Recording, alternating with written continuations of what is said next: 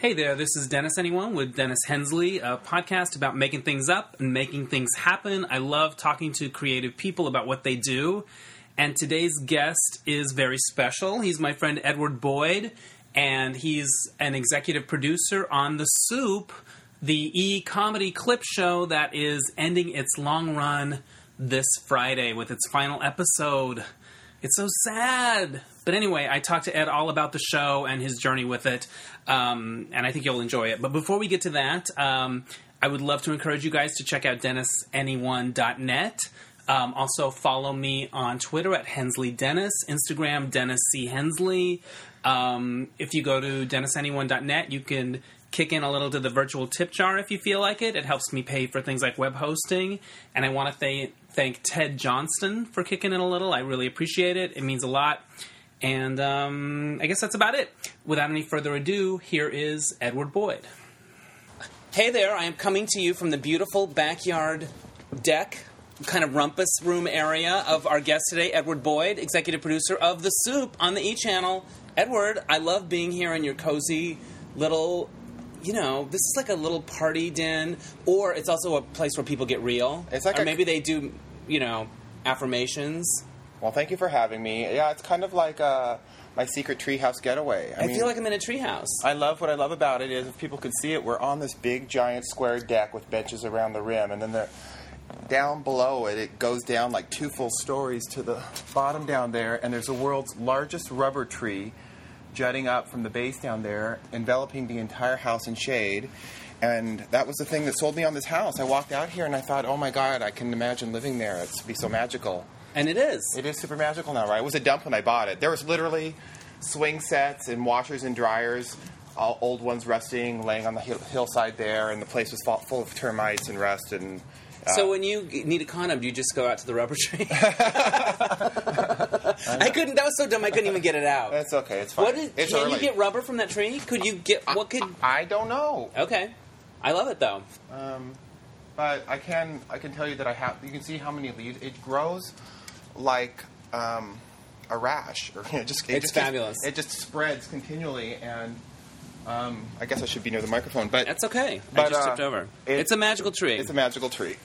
It it nurtures me when There I you go. get away from the hubbub of Hollywood. which is you're in the thick of it right now because you're the executive producer of the soup and you're coming your show is coming to an end after 12 years this week is the last week I know you've got me at a very vulnerable moment. i know I had a few cocktails last night, and we were having that dinner, and you were all, hey do my look- podcast let's let's sem- we got to acknowledge this moment And I'm it's like, yeah, sure, that sounds great. I'll get up early for you. Don't worry about it. Everything's gonna be super. and then you woke up and you're like oh shit what did i agree to I gotta fucking clean the house, no you don't wrangle Don't the dog worry. sweep the deck, Um, and you know, put some drops in my eyes and pretend to sparkle, Neely You're sparkle. totally sparkling. And before we move on from the tree and stuff, this is the kind of place where Oprah would do a Super Soul Sunday interview. We're having that's kind of what this is. I hope so. Well, you know Super what? Soul Sunday. I'm a huge Oprah fan, especially the Oprah behind the scenes show. Oh, it's so good when she doesn't even wear shoes and she's like shoes, Oh, and somebody delicious. brings her her shoes fly in. and I love how she's cranking out all the Oprah Where Are They Now? Because you know what? That's just as good as Oprah, if not better. Because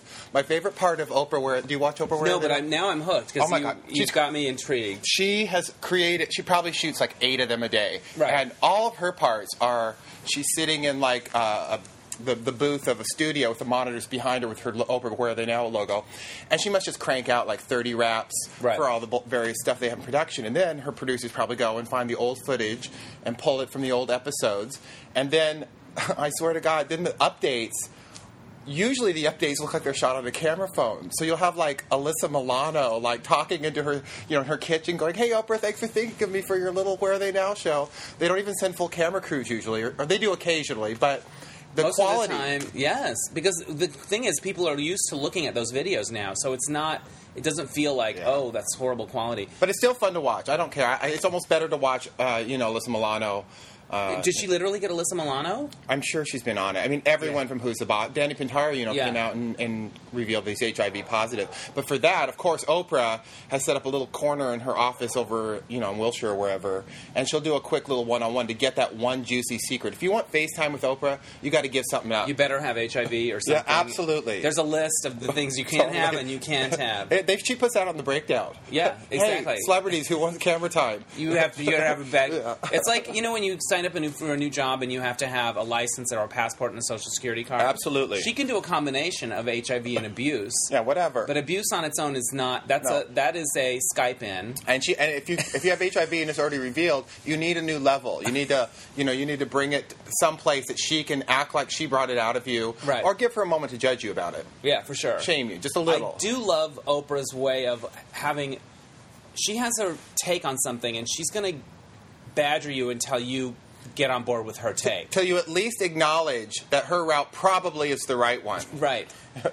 she won't let it go. I, anyway, Most can move on. famously is Il- Iyanla, you know, Oh, Iyanla yeah. fixed my life. You know, she made she made her grovel for two whole episodes. Do you Right. remember that? And now Iyanla's got her. Yeah. Now she's It got her show. She's got her life back. It's worth it. You know, that's a good transition to the soup and me because I like to talk about me. That's why we're here, Ed. We actually had Il- Iyanla come on the soup and do a clip of the week graphic with Lou. I decided Lou, er of course, is your Chihuahua, and this and the Right here. Come here, Lou. Probably second or Lou, third come here. billing Come um, here. soup.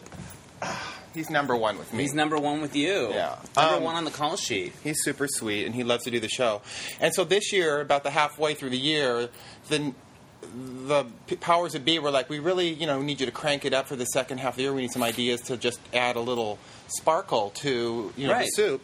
And so we came up with a bunch of ideas, and one of the ideas I came up with was we're going to shoot a clip of the week graphic every week with Lou, something brand new, because normally we did five or six a year in batches, and we just reran them. So I thought, you know, thought, oh, no problem. We'll just crank out one of these a week with Lou, and we'll really crank them up. We'll like get guest stars, and we'll make do parodies of what's happening the week. Um, for the most part, we did all that. and It's been really great. Um, but somehow they were pitching Iyanla to come on the soup, and we were all like, you know, it doesn't really seem like a soup guest, really. But what if they said, would she do a clip of the week? I- And just we threw it out there, and her people said yes. And she was so sweet. She came in early for hair and makeup, and I sat with her for like an hour because I'm a huge fan of that show. Do you watch that show? I've seen clips, but I haven't Oh seen my the whole gosh, thing. that show's amazing. Can she fix your life? Isn't it called Fix Your Life with? Oh. Yeah, Iyanla fix your life. You know what? She's really in a, in a Dr. Phil kind of way. She's like no bullshit. Right. And and she gets to the base. She can ask like the very basic question of what's going on and see past the drama that you're giving her Right. and the you know the bullshit and and she can see the very basic questions of you not loving yourself Right. or you know whatever. And um, So you got to sit and talk with her for an hour. yeah, yeah, yeah. Were So- you secretly trying to get her to help you fix your life a little bit? I will be honest. Like off the clock. Can I just tell you? Okay, I'll just be completely honest. Yeah, that's what- I like to think of myself as This is Super Soul Sunday. Absolutely. I'm going to be totally humiliated by this. I mean, I like her because um, she has a good heart and a good soul, and I appreciate where she's coming from.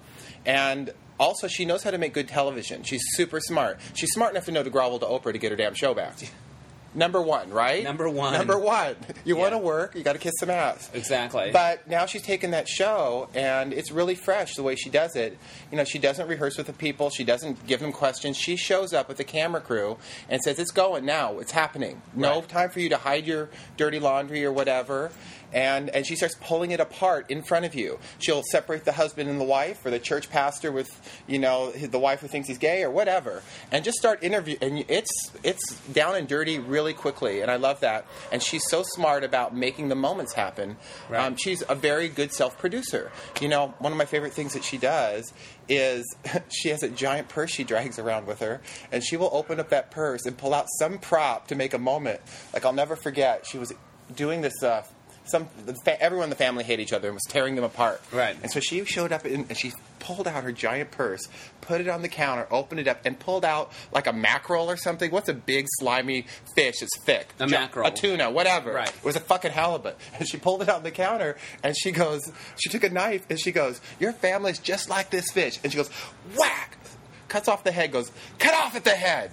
I mean, I'm just, what therapist would do that to you, Right, first of no, all? That's good exactly. TV. But it was also a really good point. You know, she was she was really smart at understanding that it was the father, the head of the family, that was causing the problem. So um, I love it when she does it. It's a bit of crazy, Right. What you want, but also good your- advice. What was your hour with her like? Um, what did you talk about? Well, she was doing getting her hair and makeup, and her people were buzzing around her. Right. Um, and you know, I, uh, what I like about her is I really got the sense that what you see on TV is very real. And she also, she's like, well, it's TV. I got to pull a carp out of my, you know, purse Yeah. to make the point.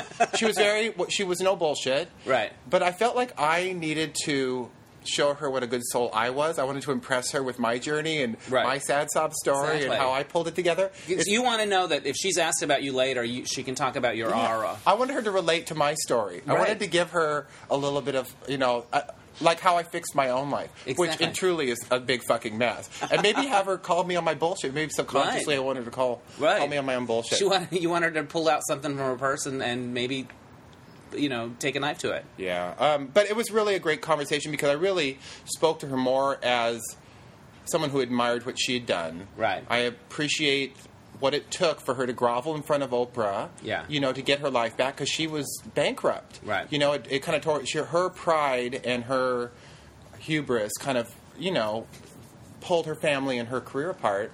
But she was smart enough to recognize that, own her shit, grovel in front of Oprah, pull a TV show together, and rebuild everything. And now I love her and have her in a clip of the week with Lou the Chihuahua. And it comes full circle. How did she relate to Lou? Was she charming and Well, wonderful? I will be honest and say that we'd set it up. I, I since I'm a big fan, I, I she with she always has props and charts, and so we basically it was going to be like Lou was going to have a one-on with Oprah, was fix my Lou, Yeah. and but I, we'd like to have a little twist to them, and so I said, what we'll do is we'll show her going, Lou, my beloved, and you come, like she always hugs them, and then we'll have her pointing like he had too many puppies, like there's a because there's always a, a father who has too many kids that they don't Right. know about, so we had a little chart with all these little puppies of, just to illustrate that, and then there had been an episode where there's this African American guy who had fathered like 30 children, and in the episode she had handed him 100 baby dolls to show how he couldn't care for them, right? Right. So we did a bunch of stuffed animals to illustrate that, and then the, the Lou's so virile. then the twist. Well, he still has his nuts. Yeah. and that was the twist. We go. She pulls out sausages to illustrate. She's like, I'm gonna. She, Lou, you need fixin', and so. She snips off the sausage, and then we cut to she's grilling sausages and making a hot dog for Lou. She didn't cut his balls off. So, um, you know, cute, cute, cute, whatever. A little twist. She's not really going to really fix them. She made him some fixins. That's right. Yeah. So, um, That's a cute little moment. How long does a moment like that last? 30 Well, that- seconds? Or no, minute? that's like 15 seconds max. So Yeah. we have to cut those little quick shots and Yeah. everything. But it takes a while to shoot, and that's a lot of course. angles and twists and whatever. And so she was really it took an hour to do the makeup. But about 20 minutes into having to em- telling us to emote with a chihuahua and snip sausages coming out of her purse and, and putting on an apron, and grilling a hot dog, and give me a wink at the camera, she was kind of felt. I think she was like, "Oh no, I've turned into a cartoon." You know, I'm. I'm in on my joke, but I don't know how in on the, my joke I Right. want to be. But she was sweet. But But she was ready for it to end by the end of it. Yeah. You know. Now, um, when Lou's going to be on the show, you take Lou to work. How does it work? Like, you've got your job to do as an EP, but then you have to remember, oh shit, I have to bring Lou, and I have to know where he's going to be. Well, the good news is that ever, Lou loves going into work. He, Right. If you say, if I say it right now, he might. just, Are you ready to go? And he'll just, just his ears perk up. Yeah. You know, he, he knows he'll start howling, and he's excited. He knows where we're going. He'll, he'll start. The closer we get to work, he starts barking and running around in the car, and I have to hold him down. So he loves going. And then he kind of just wanders around the different offices. He likes Hathaway, our Right. co-EP, and, and he knows everyone, and he, he loves going in and doing. It. How it. does Joel relate to Lou off camera? Well, he's never there.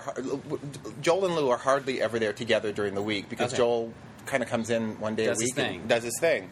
Um, and he's not and most of Lou's appearances are not are like, mostly Joel's filmed these days. Yeah. I mean it's a couple times a year. Yeah. There's a bit, where, but for the most part, it's filmed. So Yeah. What I do love is that he'll often see the graphic for the first time on the stage as it comes up. Joel. Joel, and he always has to say something like, "That cost us a million dollars," or you know, "That took us three weeks to shoot," or Yeah. or, or something like. I don't even know what that means. I don't Right. even know. I love it when he's just like, "What? Are you guys high all week?" Yeah, Wow. what happens? I come. I leave you here for a week, and Yeah, this is what happens. Fucking Chihuahua. Does Joel? Uh, does Lou ever get recognized in public? Uh, Has Lou ever been uh, invited to the GLAAD Awards? You know what? He's been in some things. I don't know if you know. He was on. He got. He guessed it in Legally Blonde the musical at the Pantages when it was there. Like uh, you That's know- incredible. I know, and we shot it as an. E- they, he got invited because Right. they wanted publicity, and so they. Um, Well, and also she has a is, is Bruiser, her- is yeah. a Chihuahua as well. and so I, I said, well, they wanted a news package and everything. I said, well, we'll do it, but I want. A card in the lobby that says at this performance the role of Oh. Bruiser will be played by Lou the Chihuahua, and I want his headshot. And then I want in the program, I want a little flyer so that so you so it feels really real. Right, and also anyone that was there has a souvenir. Absolutely. Like if you're, you're going all the way. Yeah, but and I so we did it. It was great, and he was absolutely flawless. He was so good. I got to meet the entire cast backstage and rehearse, and then um, Amazing. and then uh, So he did in is in the musical. Does he have to run or anything, or should, No, he's just in the purse? He just he he, she, he was held for a few si- things, and then he rode across in a car, I think, with her or something. I mean, That's a lot, though. It was a lot. He was really good. I mean, if you have some he food must have hidden. been in- so proud. That must have been so neat. it's fucking surreal because you know, despite the appearances. I never intended to make Lou a star. You know, I don't get paid for him to do anything. No. you know, Really? I just, I mean, I He do doesn't it get a loose stipend you know for the, food. The truth is, we, we he got came on the show because I just gotten a Chihuahua. I just broken up with somebody and was devastated and thought I need a Chihuahua. And so I had this Chihuahua at home and just this big, just super tiny. And we had a joke on the show. When Britney Spears, I think, had her first or second baby, we said we're going to send her a gift basket. So we had this prop gift basket with like Cheetos and Right. Schlitz and you know, Daisy Dukes and whatever. And we, I said, why don't we put in a little chihuahua in there? It'd be funny too and adorable. And uh, we put it in the basket, and, and everyone on the show, and I saw how Joel reacted to the chihuahua. That was a revelation for me because uh, Joel's hilarious. He's got an edge to him, and he can come off as a little extra mean sometimes. You know, at the beginning, he was very. We were trying to figure out his tone, and he seeing him with the Chihuahua for me added an extra layer of likability to him, and it was sweet, and it made him react to something in a different way that felt that you could relate to. You know, right, right, right. He And can't be that bad if he loves. absolutely. You know, he's not mean to every celebrity. He loves Lou, and so he was really cute with it. And I love that they're that, that he was very sweet with Lou and nuzzled him. And to see Joel like that was really quite refreshing. You know, Yeah. that makes him more approachable. And I and I thought that was a reason to have him with Lou a lot. So we just had him on all the time. I love it. Now you talked about Iyanla. What celebrity guest surprised you in their willingness to play? Um, Well, I don't know. I won't say surprised. I'll just say all the people I appreciate. Some of the people I appreciate. Yes. I mean, Lucy Lawless. Have I'm not interviewed her? surprised. I've interviewed her. She's fun. She's a total pro. First of all, no, a lot of people don't know she has comedy chops going back to Yeah. New Zealand or where she's New Zealand Right, or yeah, Australia so. or wherever, from across the pond somewhere. Yeah. Um, but she was like, she wanted to know. She came in the booth with me, and she wanted to know why this was funny and how and when she should wait for the pause and when she should punch it and if she could. She was really wanted to go over her lines to be, and she went to practice with me, and I, I thought that was great. You know, Joe, Joe Manganiello comes. He in, shows up a lot. he- well, we love him because you know what? He comes ready to play and make fun of himself. And Right. I, I remember, um, you know, the first time he came, you know, he was all about his shirtless, and I'm sure, and I thought, of course, he's sick of the fucking showing the shirtless. So I thought we'd flip it. I said, why don't we say we finally have Joe here, and he's going to be shirtless for y'all, and so we got a big rubber like gut, you know, Yeah. like like he'd let himself go, and he was didn't mind coming out and with that looking all because it was, you know, I think the opposite of what people ask him to Right. do. And so he really was in from that moment, and that was the same time we had Kylie Minogue on. Remember? She, I remember Kylie Minogue did every show at E. Oh, my like she was on In one- Fashion in one day, yeah. yeah, One- yeah, yeah. one week she and was- she was delighted on Fashion Police. She had like a two day layover at LA to yeah, hit all the basic she was cable like, shows. yeah, yeah, yeah. Um, but she was great. She ate, I think she ate cream cheese out of his belly button when he was when Joe Manganiello. It was a really They great, were together in the same shot. Yeah. Um, I remember that. who else? You know, P- Patrick Warburton. I mean, of course. I just say he comes ready to play, and he does anything we ask him, and I always appreciate it. Um, Was there anyone? Lou Diamond Phillips, you know, uh, we've had him on a lot, surprisingly, and, and at first you wouldn't. The first time we had him on, I think it was just for a web bit because we were doing Yeah. a bit about Philip Phillips and Lou Diamond Phillips Yeah. and Wilson Phillips all together Right. for the first time for the Ultimate Phillips Phillips or something. Yeah. And we did this web bit, and he was so. He said yes to a web bit, and then he just took it to the next level and made it great. And we were like, "Can you come back next week? Because you're amazing." Because again. He's smart enough to know that if you put yourself out there, it's good for you. you know? Right, and he's become a bit of a punchline's the wrong word, but he's one of those. He's got a name that people grab. He's as a- iconic. yeah, and they grab Yeah. him as like, what happened to that guy? Like, But he's working all the time. Right. And I think part of it too is because he's willing to remind everyone that I'm still here and ready Right. to do anything and I'm a player. I'll do if it. If he if he uh, was put up um, defensiveness about it, like eat plum or you know, some Yeah, yeah. people like it, it doesn't work. So that's good. Was there somebody that was a pain in the ass? But you can't name names, obviously. But was is there like I remember when Snooki was on Fashion Police? I can't name names. Can you can't. say You can totally name names. But um, we I remember Jaime s- Pressly just was not good. She just couldn't live in the moment. She's an actress, Right. And I remember just like you know, a lot and of, she's she seems funny to me in her movies. she's very funny. You know what? She's a great actress. But the show takes a lot of trust that the universe is going to move this segment forward, and Right. you have to. It's improv in some ways. So you right, gotta and you yes it doesn't look like you do it again. Yeah. Or it looks there's a very. I love um, Jaime. Don't, please put in there. I love Jaime Pressly, but I thought, you know, here's an actress who wasn't ready to relax in the moment. You know, Right. Um, I'm probably going to just get my ass kicked for that. Uh, who else? I mean, you know, the, you know, Bret Michaels showed up and he was three sheets to the wind or something. I don't know. Right. And just gave line readings from a whole different show. Right. And whatever. we had Marilyn Manson on once too, and just the energy was kind of surprising. Like, I mean, first of all, he was trying. He, he was willing to try to be funny, but his willing to try to be funny was also a little. Um, just it was crazy, you know. It was fun to watch, but I was like, "What is happening? Did somebody drop something in my, you know, Dr Pepper?" Right. Anyways, but you know, for the most part, the the charm of the show is that even when it's not good, we're like, "Oh well, that was that." Next, Yeah, and there's a really scrappy kind of uh, no budget. uh, aesthetic to it that's really fun. Yeah. Um, when somebody like Joe Manganiello comes on, Manganiello, do more of the people like when somebody really sexy comes on? Are there more people lurking around, or more people coming in the office that day? Or hmm. I remember when he was taping, there was all kinds of buzz around. I don't. I don't, you know what? Not that. I, we. There might be a couple. Are there certain guests that come on where oh suddenly there's a lot more people in the studio? Like I remember when Ryan Lochte came on Fashion Police, everybody at E wanted to meet him and, Yeah. and wanted to. I'm sure there see- are. To be honest, I kind of. I mean, I. I don't notice or care about that stuff for the most part. Yeah. I just keep moving forward because I'm very active in the producing part, and so I don't see all that stuff. I'm like, here's what you're doing, blah, blah, blah, and then I go back to the booth, and I just, if bullshit's going on, I'm just yelling at somebody saying, make the bullshit stop and let's move forward. Right. You know? There you go. So when when the episode's taped, you're in the booth Mm-hmm. and watching all the goings on, and you're going to be taping your final episode this Thursday. Thursday yeah. to air on Friday. What do you? What can you tell us about what's in it? Well, you know, it's so crazy that you're actually here today. I brought my phone out here. They have been sending me. Um, well, it's going to be a one-hour, hopefully, love letter to the fans. I mean, I've been really pushing for us to try to just squeeze in a lot of montages of things that, frankly, I forgot about, and um, and a lot of guests that have been like Patrick Warburton, people that have been our friends, Kate Flannery, who I love, and Yeah. people who've been our friends, and Joe Manganiello, maybe I think he might be coming on.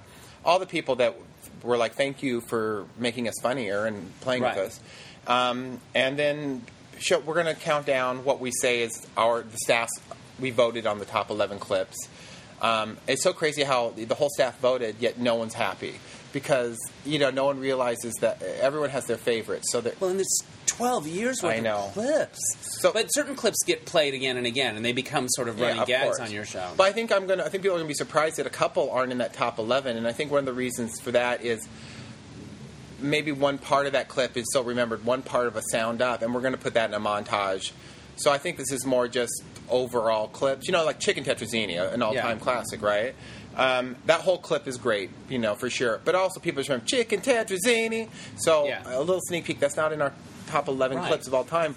Even though it is one of our top 11 clips of all time, I think Chicken Tetrazzini is going to pop up several times in the show just as a phrase. So Because that's how it lived mostly as a phrase. so we're trying to trying to balance, you know, all the things that people expect to see with all the things that we love, and Yeah. and um, and trying to do it in like 42 minutes is really uh, an emotional roller coaster because we are creating these montages, which I was going to pull up here for you. yes, let's Um, bust some shit out. Let me see what I have. So, uh, first of all, I just want to give a shout out to the amazing staff on the soup. I mean, I mean, frankly, I don't do shit lately. I haven't for the last, you know, couple of years. They just got my back. They do everything, and You're al- whenever I see you, you're always talking about how great they are. well, I mean, Uh, it's really honestly, great. I, I have to find. I mean, I'm. Su- if anyone in this business knows anything, they know that it's best to hire people that are smarter and funnier than you and give them credit Right. because that will attract. You know, uh, like attracts like, and um, and so I, I, I absolutely give them credit.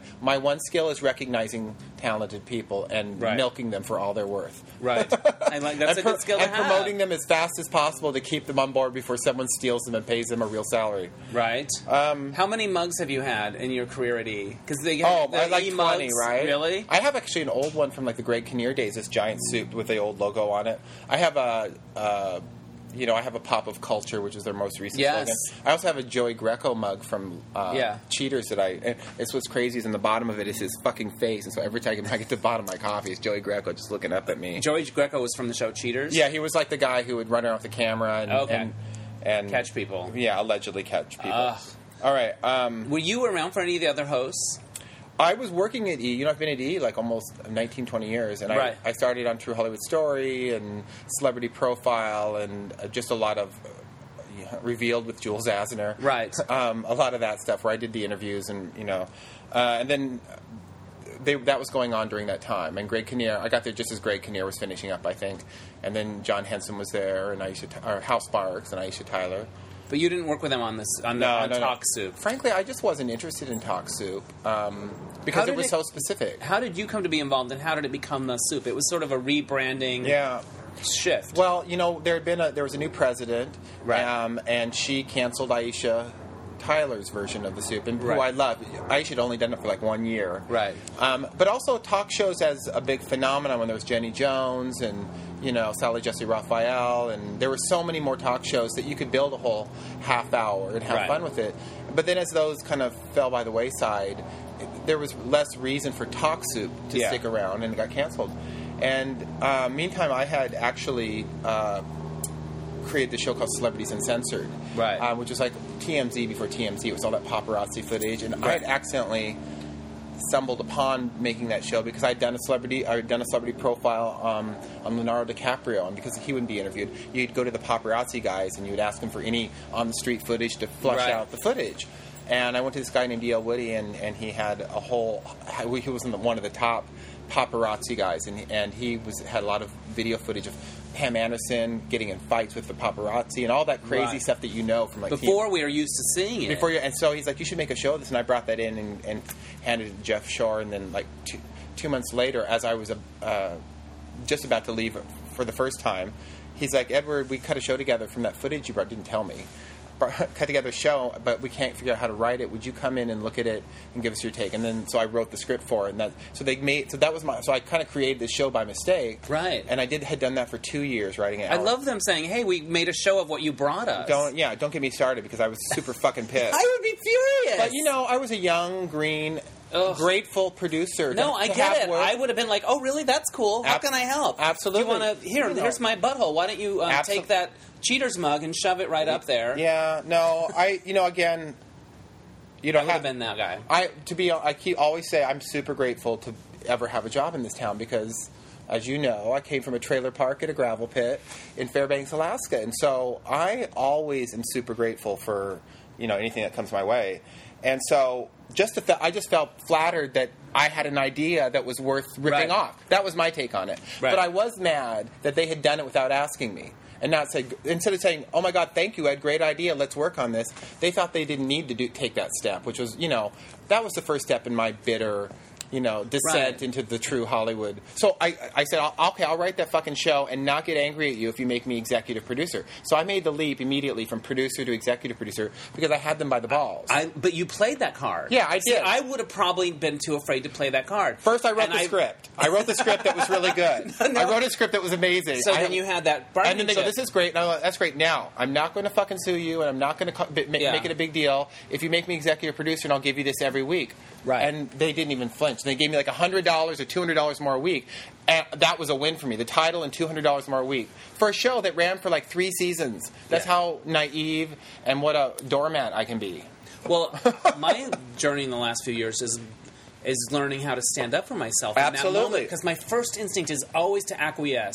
My first instinct is always to take care of them before I take That's care of not a bad instinct, by the way, though. To, to have that, but I do it to a fault, No. and and the resentment that I have Yeah. stays in me and and and and doesn't serve me. It makes me sick. I know. actually. I feel. I absolutely feel you. So I mean, there's I. I have that same thing, but I have learned to slowly speak my truth or whatever. Yeah. You don't have to yell and scream. Once you start delivering, it's hard to, to demand something if you if they don't see the value Right, in it immediately. So it's finding that moment where you start to speak up, where you get the opportunity to show them that they need you, and then you start to slowly let them know that you recognize you're giving them something, and we're going to have to come to a mutual agreement Right. that we're both happy because everything will be great if you do. Right. And it's it's it's that not having that conflict, know, not turning it into a, a black and white conflict. Promising them greatness instead of Yeah. I will be your worst fucking nightmare. Yeah, not yeah. threatening. Because nobody wants to work with with a problem in this town, which Yeah. I've learned. I've seen time and time again. You got to be really careful not to make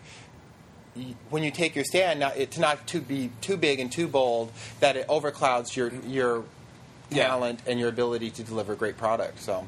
On a sort of related note, I was reading the New Yorker piece on Jill Soloway, the transparent Oh, yeah, creator. I'm yeah. a big fan of that show, and I always like to read about people's journeys. And apparently, there was a period of time where she had nothing going on. Like I think she'd gotten let go from United States of Terror, uh, Tara, and all this stuff. And and Jane Lynch, who she'd known from her Chicago days, got her an interview at Glee for um, to be a writer. She went in, interviewed. Her agent called. They love you there, and she's like, "Okay, this is going to be my thing. I'm gonna I'm gonna get back on track. I'm gonna work at Glee." And her agent called her back and said, "Ryan Murphy heard you were difficult, Oh wow! pulling the offer." Ryan Murphy heard she was difficult. I know. I just find that so. Nobody ever tells those stories in the media that like No. how things like that go. But and it's what people it's a heard. rumor. Frankly, a, ru- A rumor of An, in- somebody- an incident can turn into an Yes. anecdote, can turn into a rumor, can turn into the truth. could turn into your Yeah. sort of brand. And then you whatever. have to plant a new seed somewhere Yeah. and grow a new plant that shows your ability to flower. Just like that? this tree. Uh, just like this tree.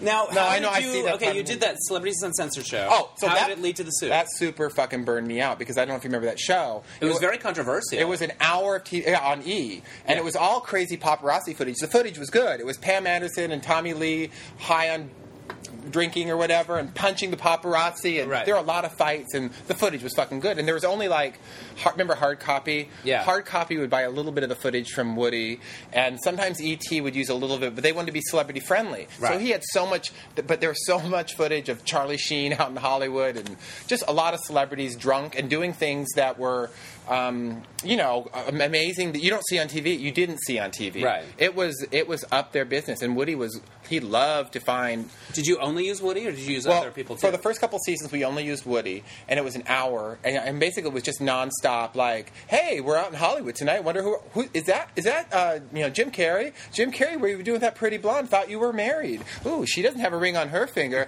Some illicit activity going on. Better put on a mask. You know, like doing puns and stupid Yeah. stuff like whatever. Was, we were literally making up an hour TV every week, and but it kind of became it brought out. What people liked was the salaciousness of it, and I was trying to make it slightly humorous to take away. but away. also, E has to stay celebrity friendly too, because they have all these other shows. But we did a special, and the special, the first one went through the roof. It just suddenly was like a shot of you know heroin for the ratings. Right. It was huge. No, it was caught us by surprise, frankly, Right. even me. And I was like, oh, I, you know, I can't believe that I'm part of this. Right. And so suddenly people loved me and were paying attention to me, and they want we need another one next week. you're a hit maker. We need another hour next week. It was like we it aired yesterday. We love it. We need another hour next week. So I had to write an hour of bullshit, and it's all copy with video. So suddenly I was on this, you know, having to do an hour that every week.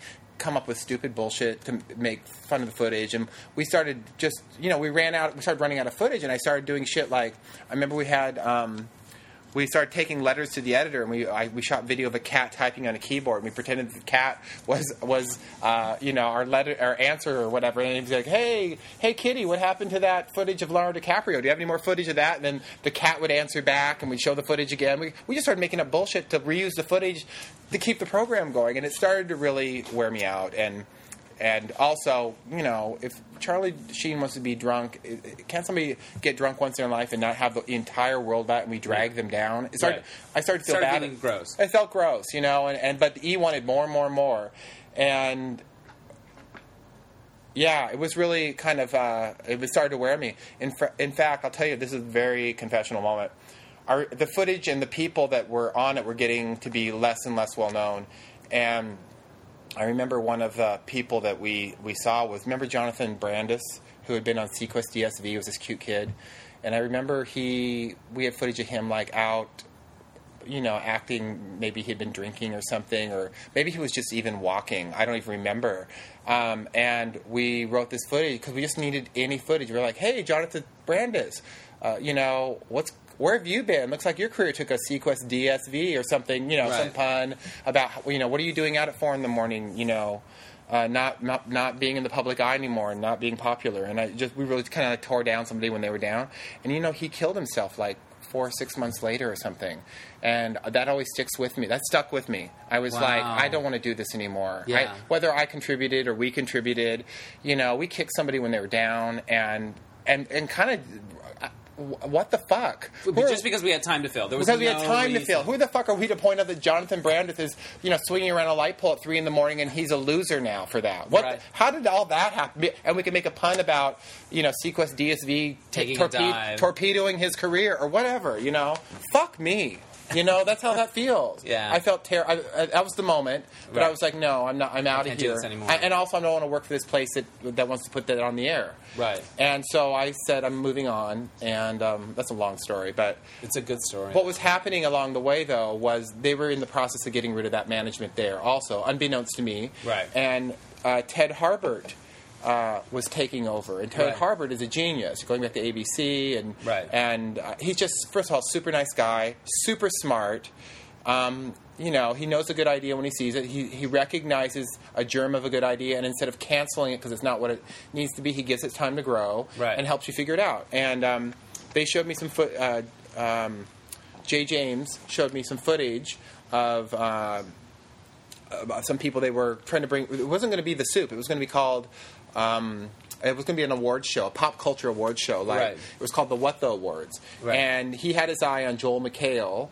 I think there's a couple other people too, but Joel was the, his audition tape one. And I, he showed it to me. He goes, "Hey, would you be interested in sticking around? We already have an EP, but you could be the co-EP." And and I, Joel was was great. I was like, "Oh my god, that guy's hilarious, and he pops, and he's uh, good looking, obviously." Right. And um, so I said, "Yeah, I'll stick around for that." I didn't have another job. I was just going to leave, you know. Right. And so we stuck around. We cr- and we put together with uh, a bunch of people who had worked at E before um, the What the Awards, and it was kind of like, yeah, hey, this week's you know this week's nominees for you know you know most salacious reality soundbite go to Tila Tequila for this or this you know, and then we'd show a clip, and it was the, the award thing was cumbersome and not very good, and we weren't very good, and it was clunky, and and I wasn't really in charge, so I was kind of just doing what everyone wanted us to do, but um, at about episode six, I think Ted Harbert said, you know no one the what the award is not registering it's not breaking through and the awards format but, but joel's funny and the clips are funny and your jokes are funny. Why don't we keep all the stuff that's working and get rid of the stuff that's not working? And so he said let's just resurrect the soup i think it was ted Harbert that came up with that and that suddenly gave us a purpose like the soup oh yeah it's everything we're to we're just going to throw it all in all the ingredients in there Right. I mean, to, to make the pun work yeah, but it's a catch-all. yeah, it's great. It's and then, and then we won't have to have this format, and we're just Right. going to do the most interesting stuff first and make the jokes about it, and and and be fearless. We're, we're- they're going to cancel us, Right. so we have nothing to lose. And um, and so we started. I mean, at first it was slow going because uh, we had a rotating. We had some head writers that c- came and went, Right. As as um, and there was a lot of you know, everyone on the staff wasn't gelled and didn't feel like a unit. There were there were people at the top of that hierarchy that um, maybe didn't have much experience in this. Neither did I, frankly. Um, but I was smart enough to know that we had funny people working on there, and it was they were the ones that were going to make the show. And I'll never forget um, the person that was in charge at the time. We were working so hard. I'd sleep under my desk sometimes. We used to edit these clips on VHS to VHS to bring to a clip meeting. So we would record our shows on a VHS and then uh, take that VHS and lay off the clips that we'd like VCR to VCR and then bring that reel to a meeting. That we had to do all that work in addition to watching the shows. So it was a lot of freaking I remember work. when I first started watching those shows, I had this feeling that the host watched everything. I kind of bought that illusion. Well, Joel definitely bought more of it. I mean, Yeah. watched more of it than he had more time to. right. But um, I sort of bought the whole conceit that this person had just found all of these clips. So you would have to do it old school, a VHS and to ev- VHS. everyone was working super hard, and people I loved and knew how hard they were working. And uh, this person I will never forget. Uh, we had this one guy named Aaron who was who was just a super hardworking associate producer, and he'd stayed up all. It was like the day of the show, and you know everything was like kind of not, never not quite working always, but occasionally something would pop. And he, I came in like at nine in the morning on show day or something, and he goes, "Oh, come here to the booth. I want to show you." I want to show you something. I, I stayed here last night after hours, and I re-edited this, and I, I think I made it better. And and he was always the type of person that was always like almost overly working something because he wanted to please so much. Right. So he was in. The, he was in. We were in the tape room. and He was showing it to me, and this person walked in who was kind of in charge at the time, and it's like, "What's going on in here?" And I was like, "Oh, Aaron. Aaron um, just re-edited this thing and maybe tried to make it better, try to save whatever." She goes, "She goes, who told you to stay here all night doing that? Why are you wasting our time?" And I turned to her and I was like. Are you getting angry at him for staying here all night trying to make your fucking show better? You know, this is fucking ridiculous. I'm out of here. And I stormed out of the control room and out of the studio and I quit. I said, fuck this. What year would this have been? This would this was the very first it was right at the very, you know, Yeah. the end of the first season. The soup hadn't even come to a boil yet. It was. Oh, on yeah. the well, no, stove. we, we weren't any good. We Yeah. sucked Right. because it just wasn't, you know, it wasn't gelling, and we didn't have, we just didn't have, um, we weren't all swimming in the same direction, Right. frankly. And then, um, oh, we just gotten KP Anderson, who had been hired as the latest head writer. Right. You know, he had just, and I actually liked him very much. I mean, he was very funny, and we kind of had the same sensibility of like, like these people are working hard. We're going to figure this out. And so he and I kind of clicked that way. Like I recognized that he had a funny sensibility, and also that nothing is perfect every week, and we'll get, you know, we're going to keep throwing shit up. But I was so angry that I that that that, she, that that so I stormed out. And I guess what happened, this is, you know, one of the most touching moments of my life, is the entire staff and KP and Joel Wait, hold on, because this is really good, and we have a plane flying over our head. No, that maybe this is a sign that I shouldn't be revealing That- no, I love it. this very, very dark personal moment from the history of the show. No, I love it. So you you you stormed out. You said this is bullshit. Yeah, because I was just again, it was like it was like swimming upstream, and it just Right. wasn't working. This this everyone being scared, and everyone you know, and also we also had the network breathing down our neck Right. to make changes, and it was Everyone's rather than doing our own thing and having a vision, we were trying to, you know, it was a committee, comedy by committee, and it wasn't working. And I so I quit, and I was I was done. I just didn't think I did had no thought that that was. I was like, oh my god, thank God that's over. And and Joel and KP and the staff went to Jay James and said, you need to make Ed the executive producer and get the pro. That he's got our back. He's like he gets it, and he's going to help us make this better. And um, so I got a call from Jay, and he's like, Edward, we got rid of that. We want to make you the EP. And I, you know, frankly, just one of those moments in my life where I'm like, oh, you like me, you really like me. I have something to offer. You know, that's that's my personality. I couldn't, Right. I didn't even think that. And um, so I'm always super grateful to. I always have the staff's back because of that. Right. And it's it really it is again. I just recognize their talent and what's funny. I have that gift, but you know, it's not like I'm necessarily creating that shit. You know, it's, Right. they're, they're doing it. How And- many days till you got the call, or was it right away? Oh, it was like the next. It would probably been the same day. Right. I or probably the next day, and um, and so then we all kind of felt like we had rallied behind something. Yeah. And I was, of course, then I was so grateful and green to. And but KP was new there, so KP and I were kind of like we're in this together. Let's figure what's working. That's not working. And I and and and Joel, you know, started to say fuck you to the network because. That was that always works usually with comedy. Is you say Right. fuck you to the network, and suddenly the world is on your side, and um, yeah, and so things kind of took off from there. And then, you know, I get one for me. I, I don't mind throwing a hundred things against the wall as long as a few of them stick, and then we Right. get rid of the bad ones and we keep the good ones. And we just slowly kept every week. We'd be, I'd be like, why don't we bring out the talk shows are good and people like that. Let's call it Chat Stew, you know, Right. and, and let's make puns on this and let's. Who was the girl that says so meaty? That's Kelly. Kelly. Uh, her. I say Kelly Andrews. It's Kelly Levy now. Yeah. But she was like a PA or an AP on the show at the time. She wanted to be a writer, and she also did like comedy. She was in sketches and very talented. And um, I mean, we used everyone on the staff. We had no money, and so again, we would just what whatever would make us laugh. A lot of that shit happened at midnight. You know, us trying to make up shit. And she and she one time said, "Oh, that's so meaty," and we were like, "Yes, that." And I'll be honest and say that. Um, she said it that the way she said it is so perfect that one time, and for some I'm reason, trying to get it back to that. the, the network wanted us to re-record it again on a separate had a separate uh, facility for it to be a contract or something, and uh, and we took her to that booth, and it took forever for her to get that exact read because it had just just it had been in the moment and it had been a certain way, course. and it was just trying to recapture it was a lot of work. Yeah, but it worked. It paid off. Yeah, absolutely. It paid off. How do you think you're going to feel on Thursday night? Are you kind of are you like, oh, this will all hit me later, or are you? do you have Um, too much work to do to really process it? I don't know. I'm really, you know, I I, I, was, I was pulling up these montages. I was going to tell you about. Oh, yeah, yeah, yeah. We'll, take a look at them. You I know, at- I'm definitely going to feel some melancholy and some sad. So, I don't think I appreciated the impact a lot of the stuff that we did over the years had on people because I don't really revel in that. You know, I just enjoy doing the work, and I know stuff is that I, I never. Just I- you know, chicken tetrazzini is everywhere, Right. And it's it's going back and looking at all these clips and the million. That's one of like a hundred things that really hit, and I I had forgotten a lot of it. You know, because every week your mind's filled with a lot of new pop, pop culture bullshit, and you kind of have to you know bury it Yeah, you can't keep room for everything. you can't keep room for everything, and so um, yeah. So I, I, I think I'm going to finally allow my emotions to show because I'm usually pretty, you know, I'm not known for being super uh, emotional about things like that, and I'm super proud of. I mean, I'm the luckiest. The luckiest boy in the world to have had this job and worked with those people, and uh, yeah, I think I, I think I probably will be sad, and I, and hopefully don't get too drunk because the next night I'm supposed to leave uh, on my vacation for two weeks to Costa Rica, and I'm looking forward to that. That's going to be amazing. Was there a moment when you know you talked about getting the the, you know KP coming together, you getting promoted?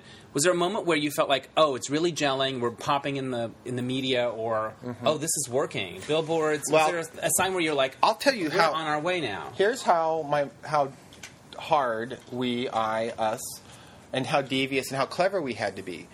Um, we weren't getting a lot of support for online. The network was behind on how the internets were working. Yes. Um, and so I was, and they, we, I wanted to put our videos online so people could share them. And they wanted, we- they wanted all these official channels for you. They want, you know, it was so hard to get a corporate thing going. And so I, we just created our own. I, we- I said, fuck it, don't even ask them. Create your own YouTube page. We started putting our videos up.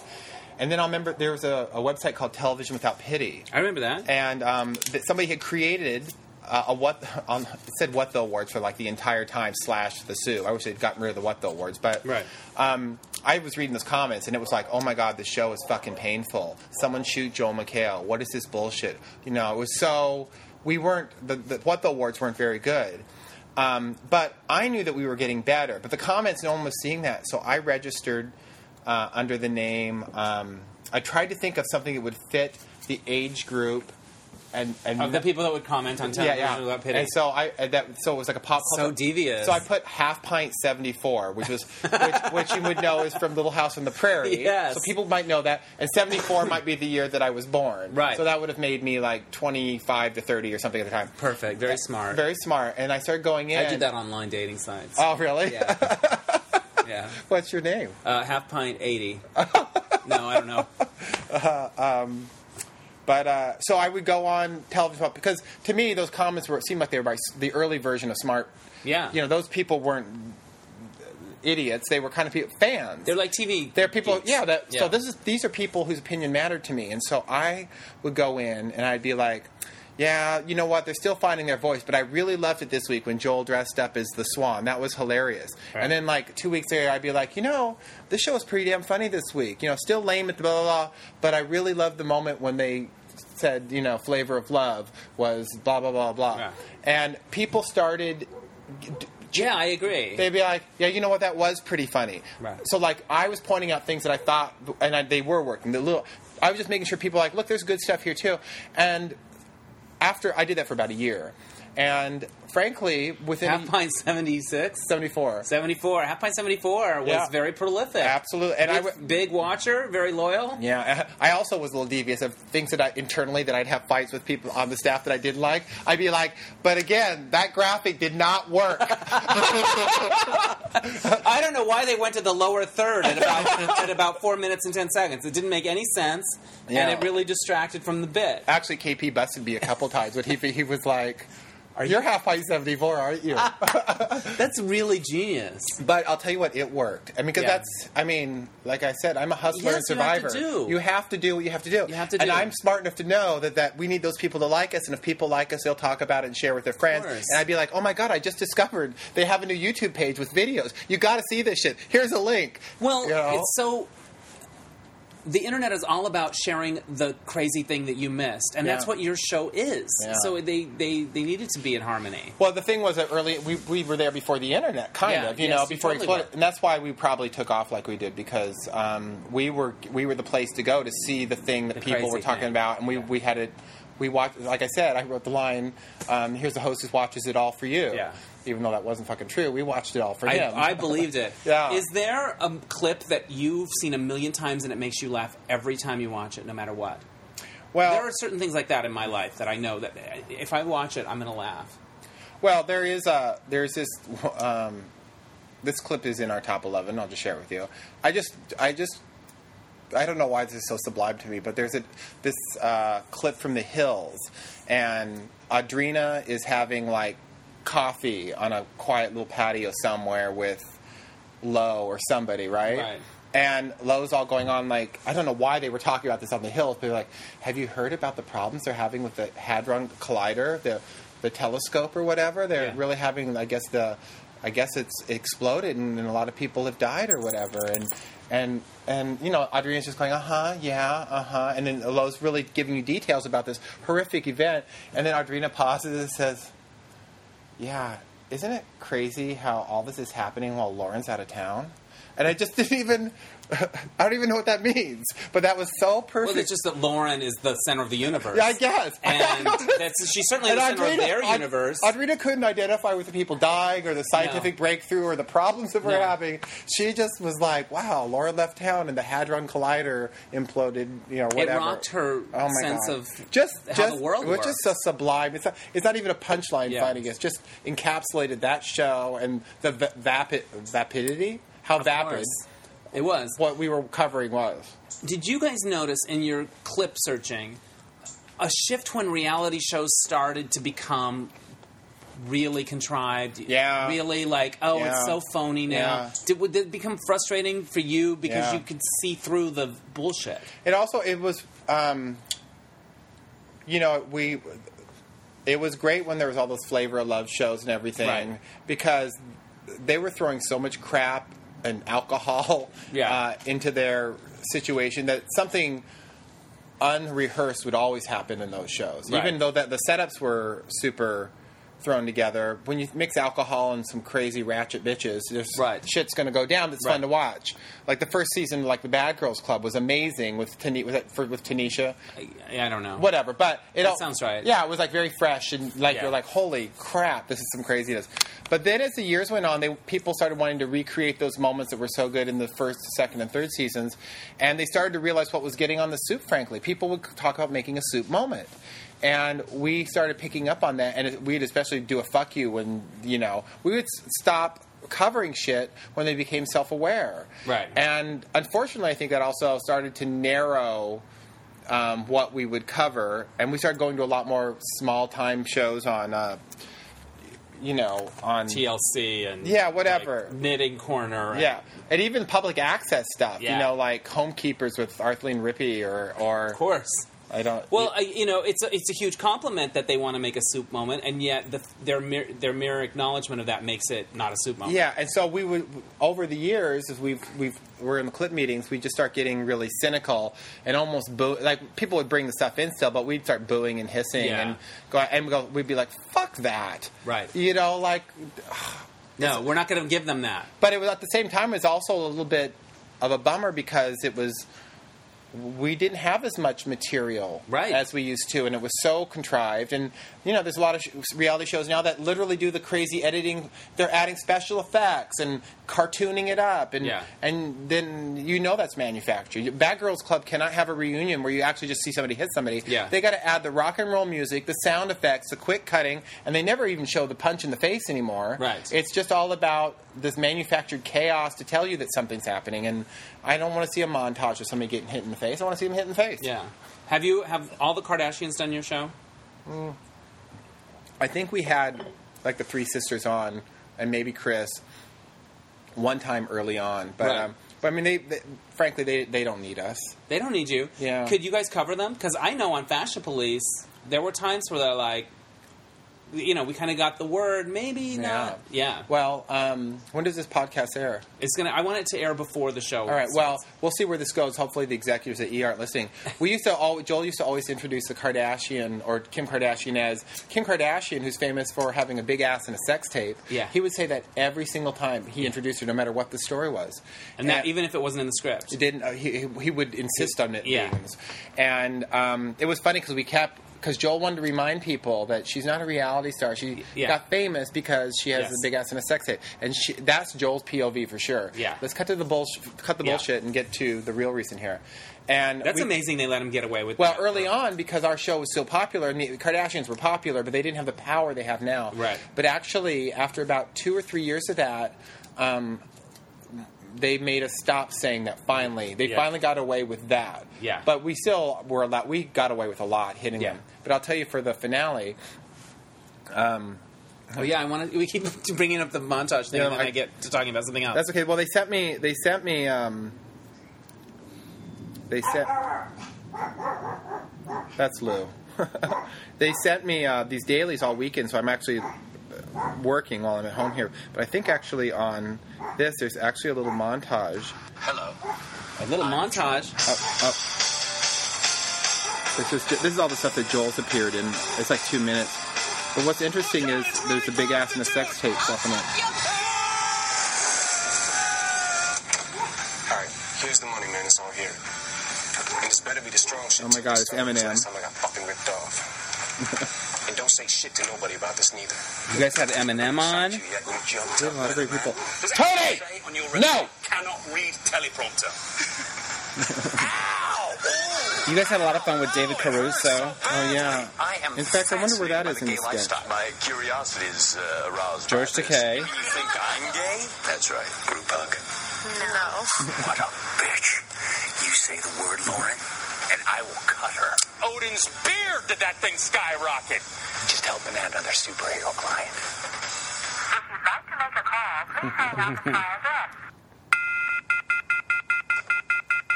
I understand human emotions, although I do not feel them myself. Prometheus this allows me to be more efficient.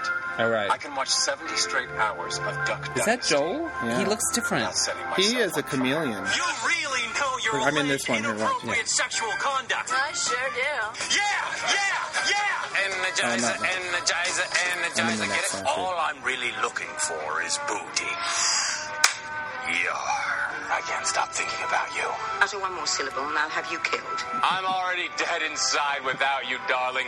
Sir, we found something. It's feces. Excellent. Benito, how are you going to serve the Prince of Darkness when you can't even fillet a halibut? Cough, cough, cough. Yeah! Woo! This may take a while. Oh my God, a It parody. I must Oh my God. Four of these movies. So many Wait, things. what the hell? Yeah, but the big ass and the sex tape thing is coming up here.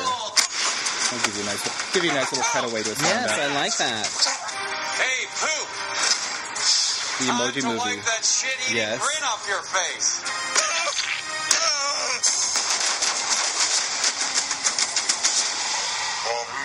Zombies overkill. Eighth generation robotic clip show host. Handsome, funny, handsome, good looking, Uh, that was the, Oh, the Joel montage. Brought back memories. I, I can't know. wait to watch it. Uh, hold on, I'm going to give you the uh, Kardashian one because that was the wrong one. That's okay. Because Uh, I'm not editing these. I'm just I just post. oh, oh, so so, it's all good though. It gives us flavor. It gives us flavor. do you want to do you want to see the swipes of D? Yeah, we'll watch it after.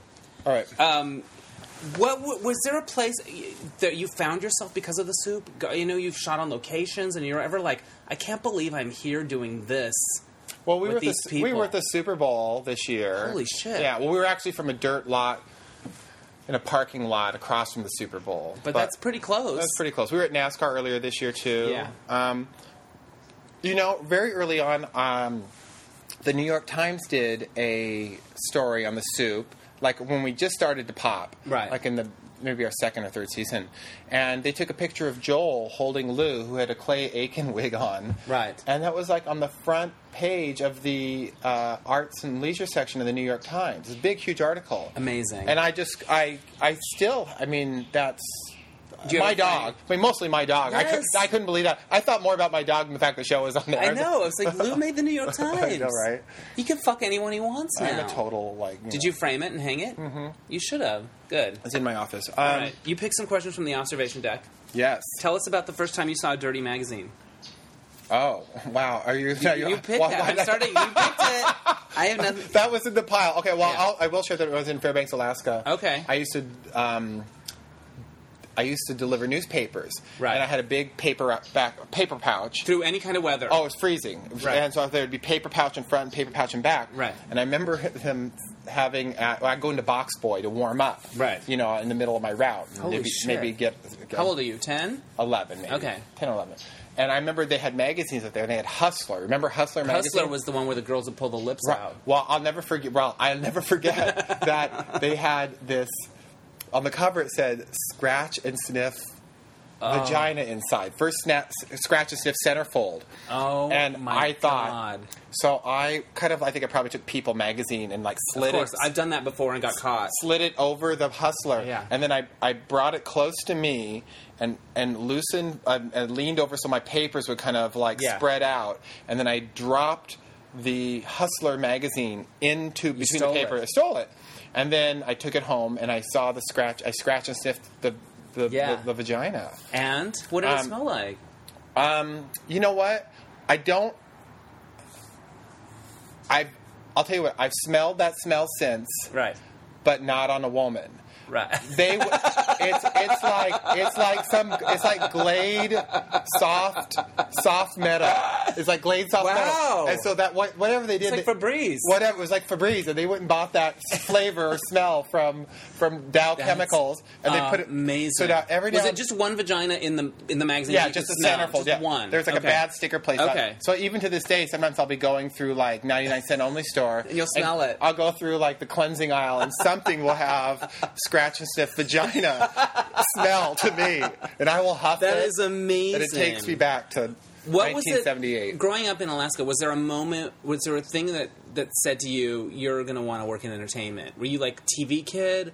Were you like? Yeah, you what know- was it that about growing up there that was your, like your escape that made you think you might end up in this world? Well, I'm, I mentioned earlier that I really am from a very small town of Fairbanks, and we were super poor, and we a, a dysfunctional family to say the least. And so, you know, I spent a lot of time, and I was gay, and Right. you I didn't even know I was gay. I was just something was wrong with me in my Right. mind. I'm weird, and so I spent a lot of time alone, watching a lot of television, and and doing skits and sketches for my mom to make her laugh. You Right. know, because uh, she loved it when I would put on her nightgowns or dresses and put my hair. We loved Sonny and Cher, and um, of course Carol Burnett. Right. And um, I'm, one thing I used to always do because I love this song because I'm gay is remember Vicki Lawrence did "The Night the Lights Went Out" in. Georgia, and that song. Everyone in that song is named Andy. I know, If and you know like how four Saf- people named Andy got a gun. what? Wait, I'm confused about where is Andy? it has everything though, right? Yeah. It has drama. Nobody writes songs where people die and get shot anymore. In the '70s, we had a bunch. So I would perform for my mom and stuff, and so for me, like the Carol Burnett show and Sonny and Cher and Shields and Yarnell. Of course. Oh my god, I would do that. So I would try to recreate those routines my mom to make her laugh, and so I, that's probably where I enjoyed making my mom laugh. You know, That's awesome. that she would laugh at me, and at least that was I mean, it was bringing joy to somebody, and that's why I like to work in places where people laugh and Yeah. want to make each other laugh because that's very joyful for me, and so uh, that's where that's where that comes from. Yeah. I loved it. Okay. What was your lowest point professionally? You picked it. Oh, I guess it, when I pulled that card, I was thinking about like the two weeks I worked at um, Toys R Us, pulling toys for angry shoppers during the holidays at one of the, and I would have to. These crazy people would come and just be angry at you that the toy they wanted wasn't available at Toys R Us, or make you go to the back room and. The back room at Toys R Us is a clusterfuck of boxes piled high with people who were, you know, probably drunk on the midnight shift piling stuff up, and you can't find it. And it was just, Right. I, after ten days, I was like, I, You're done. I'm done. You're done. What was the hot toy at the time? Oh, uh, remember the Pixel Vision camcorder? I actually wanted that damn thing. It was like two hundred dollars and do grainy black and white. And today they're collector's items. There's been entire uh, short films. I think maybe even a movie shot. I remember Pixel Vision 2000, and you use a cassette tape to video. Okay. Yeah, that everyone wanted that. I was, we don't have that fucking thing. Just get off my back. All right. If there was a doll of you that talked, what would it say when you pulled the string? Did not choose that one on purpose. oh, you did. Um, did, but- did I mess up? No, no, no. I Okay. probably was just not paying attention. Okay. Um, I used to have a lot of talking dolls. By the way, I had the Urkel talking doll, I had the Shit. Pee Wee Herman talking doll, and I had the uh, Ed Grimley talking doll. I think uh, it would probably be that everything's going to be super. I like it. Okay. Everything's going to be just super. Everything's going to be just super. That's what I say when things are falling apart. Yeah. just grind Just your back teeth and smile. All right. What movie have you seen more than any other? Um, I, I, there's probably three of them. Can I say three? Yes. Uh, I'm going to say uh, Aliens. Okay. Get away from her, you bitch! Come on. Yeah. Amazing. Um, Lost in Translation. That Okay. movie Sublime. I mean, Okay. you know That's Rat beautiful. Pack. You know Rat Pack. I've only seen it once. Ring a ding ding. Uh Bill Murray's amazing in that movie. And then I have to say, probably the movie I've seen more than any other is Legally Blonde. Yes. Well, One, not two, not Yeah. Red, White, and Blonde, because Yeah. that one is really a tragedy. Yeah. But the first one is really genius on every level. It's delicious. I love it. What's the most trouble you ever got into in school? Oh, um, well, again, by high school, I was really trying to make my mark as. Uh, I was really trying to change myself and be, like, Right. break out. But people, so the teachers thought I was smart, but I also had a school, a full time job after school to make money. I needed to make Right. money. So even though I was clever and smart and in some AP classes, I also cheated a lot and. I, on reading things because I didn't have time to do the reading because I was Right. working full, literally a forty-hour job Right. after work, and so um, I was like an AP English or AP, yeah, English or whatever, where you'd write papers. Or is it English? AP English? Whatever. We were supposed to have. I would always read the cliff notes and highlight. You know, in Alaska at that time, it was there was no internet that you could steal from, so it would, you could get away with that a little bit. And I had written like the Red Badge of Courage report over the Right. break, but I had written it off the report, and I left the shit. Um, I left the shit under my desk after returning the paper, and I, oh, I forgot my thing, and I came back, and the teacher had found my notebook and the And- cliff notes oh. with all the highlight, literally every passage that I Yeah. wrote, and and the word was out that that Edward's clever. He's a little too clever, you know. Yeah. But I I got an F on it, and I might have gotten a D in the course, but whatever. You bounced back. I'm still here, baby. You're still here. What's your favorite bad movie? Um. Golly, uh, did I have an answer for that? I don't know. I'll say. Valley of the Dolls. You okay, know, why not? I mean, that was that's it. a very popular one. Yeah, of course. What did you get picked on for when you were a kid? Um, No, we'll wrap it up. Well, I have I still have a little bit of a lisp. So I'm pigeon toed, have a lisp, and was obviously gay, and uh, and didn't know it. So when Right. people would say it, I was lir- tr- truthfully thinking, I am not. Right. You know, damn it, and stamping my Yeah. my pigeon toed foot. But you know, looking back of any footage or pictures of me back then, I was obviously on my way to choosing Valley of the Dolls as my favorite Favorite bad movie. How old were you when it clicked? I was old. I was like 17 or 18. Yeah. Yeah, yeah. when I finally thought, oh, maybe. Yeah. But it was still forbidden in Alaska. Yeah, So of it seemed, course. it seemed like that was a super dark path to go down. What do you remember about first coming to LA? Uh, I drove here with in my Toyota Tercel Right. with all my belongings and a Chihuahua. I had another Chihuahua at the time. Right. And I.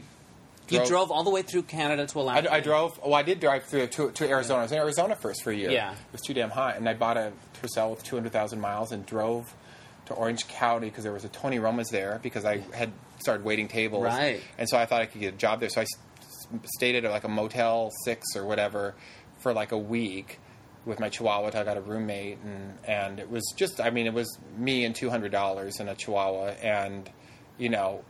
Uh, you know, a hope and a dream. It was, you know, I, Wow. I, I pulled the shit together. That's what happens though when you, you know, when you're from Fairbanks, Alaska. You know, Right. you're fearless. Anything's possible. Right. What do you remember about first coming to Hollywood, like LA? Um. Golly, I don't know. I just, uh, I just really didn't. I, I, I don't know. I don't. You know, it seems like another lifetime ago. I really can't. I just remember it took a long time for me to finally get myself on the I was very enthusiastic Right. and fearless about trying anything, but woefully underskilled and prepared for actually doing the job that I wanted to do. Right. And um, I don't think I believed in myself enough, really, at first by committing to anything. To, I mean, you, you gotta, you gotta, you have to figure. Um, you need to, you need to study. You have to have to work hard and get your skills together before, you know. Don't put the cart before the horse. So it took me a while to actually get the experience so that I could feel confident to know that I might have some talent. and You- something you could to do what you wanted to Yeah, yeah. I, I was I was more enthusiastic than talented when I moved out here. Right. And somehow I still survived. You did, and you thrived. What's next for you? Uh, well, I I'm going to Costa Rica on Friday for two weeks. I love Costa Rica, and um, gonna chill there with a friend. And I I got a job offer to come back to another pop culture show in January. There you go. Um, I have. Uh, I, th- I, they offered it to me, and, and I have to meet with the network and see if they approve me next week. And um, I feel super uh, grateful that that came along. I really didn't want to work that soon, but the opportunity is. It sounds like we get to make the show up together. I can bring over people that I know are funny, and it sounds like an opportunity to do it all over again. And um, that actually sounds fun. there you go. That's amazing. Right. Well, I met you in a step class.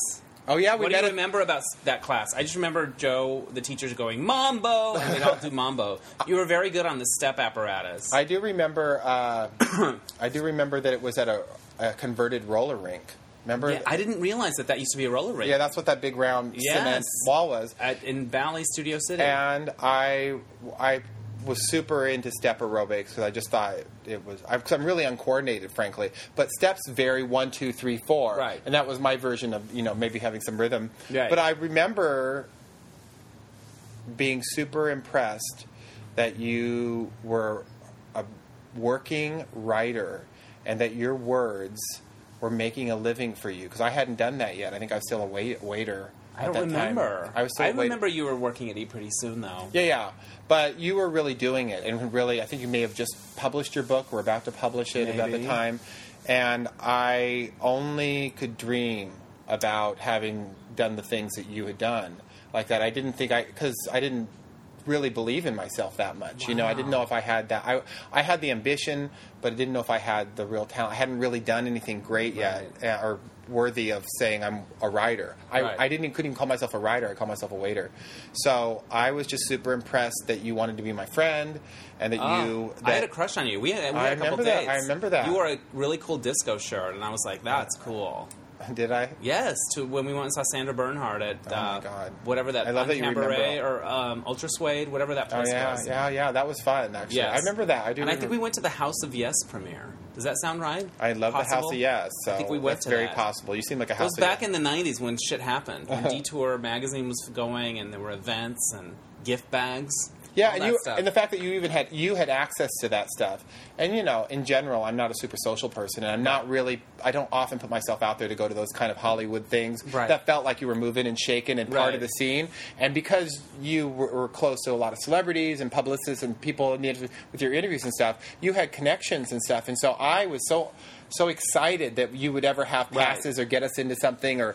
There was somebody working at you know People magazine that you knew. That to me was like That feels oh. like a lifetime ago. I mean, it was at a time when when I was I was in a field and I was like doing well in a field and then it all went away. And then you, God bless you, got me that job on Fashion Police. It was you that put me in for that and that turned things around for me in a Really? different way. That's- that's good. I And mean, I'll I- never forget that. Oh, you well, good. saved my ass. Really? That's so and sweet We've never really worked on a show together except for the two weeks. You were on the, dish, for a while. Did Yeah. you do that before or after was before. Before, It was- I think it was because of that you, that you were like, you know what? I, I it, it was fresh in my, your mind. well, I remember because I, I, did, we- I did the dish also. Yeah, on the Style Channel. and I didn't know that. I filled in for Tony for two weeks. Yeah, Tony Tripoli and I. And I brought Tony on that show because I just thought you guys were funny. I mean, Right. it wasn't because I knew you were a good writer, not a good writer. I just knew that you had the right sensibility to make this stuff fun to listen to and everything. And then that's really one of those things where, like, you didn't need a big resume or you didn't need to have a written script to prove you knew how to write Yeah. that stuff. Just you just need to talk Right. and put that on paper, and you're a writer. And that's actually one of the things I learned. If you want to say you're a writer, if you can talk a game then take those words and put it on paper, and you're a writer because it's just as fun to listen to you. It's just fun to read you, you know. Right. So, um, yeah, that was that all worked out well. I'm super happy. Well, congratulations on the soup, Thank you. and on all on behalf of all the fans, thank you for the laughs oh, thank you. and the way you guys ribbed at pop culture targets that needed it. Where's Lou? And, Lou, come um, here. We're gonna wrap it up. Wait, let's awesome. say, let, let Lou say goodbye. Let Lou say goodbye, and then we have to take a quick selfie, and then I have to go because I'm going to go see Creed, Oh, yeah, you told not the band. You were very, you were like mortified. I, was, I thought you were going to see the rock group I'm from going to see the movie, man. the Born Again yeah, Scott Stapp or whatever. I know, right? Uh, all right, all the Chihuahuas have gathered to say goodbye. Okay. Let's see if we can get Lou to do it. Come on, Lou. It's your big moment. Oh, oh, oh, oh, oh, oh, oh, how much do you love? I love you too. I love.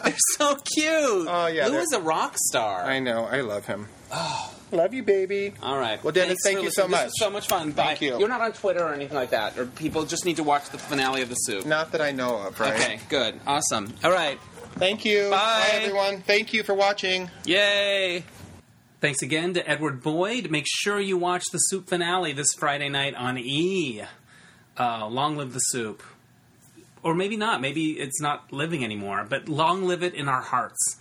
All right, so this happened. Not a lot has been happening except that I've been seeing a lot of movies, a lot of screeners, uh, screenings, and I cried at Creed. I want Sylvester Stallone to win the Oscar for Best Supporting Actress. I mean, actor. Actress, too. I don't care. Give it to him. I want that to happen. Uh, I was really loving Creed. I was roused. I was rousing. And I and, and even people at the Writers Guild cheered at the end. And that's a jaded crowd. Um, so thumbs up for that. What else did I see? Danish Girl liked it more than I thought I would. Really loved the girl in it. Um, watched that in a screener. Um, I also saw In the Heart of the Sea, which I wasn't that into. Um, but there was some kind of cool whale effects, but I wasn't that into it. Um, but Creed is my favorite that I saw in the last week or so. All right. Um, I love the year end stuff with the best of lists and the screenings and the Oscars and the nominations and all the rest of it. I get all worked up. Um, and I'm seeing Star Wars. Uh, I'm supposed to go to a screening where J.J. Abrams is going to speak. I RSVP'd for it, but I won't promise anything because it may be a total clusterfuck and I won't get in or something. Anyway, but I'm going to try.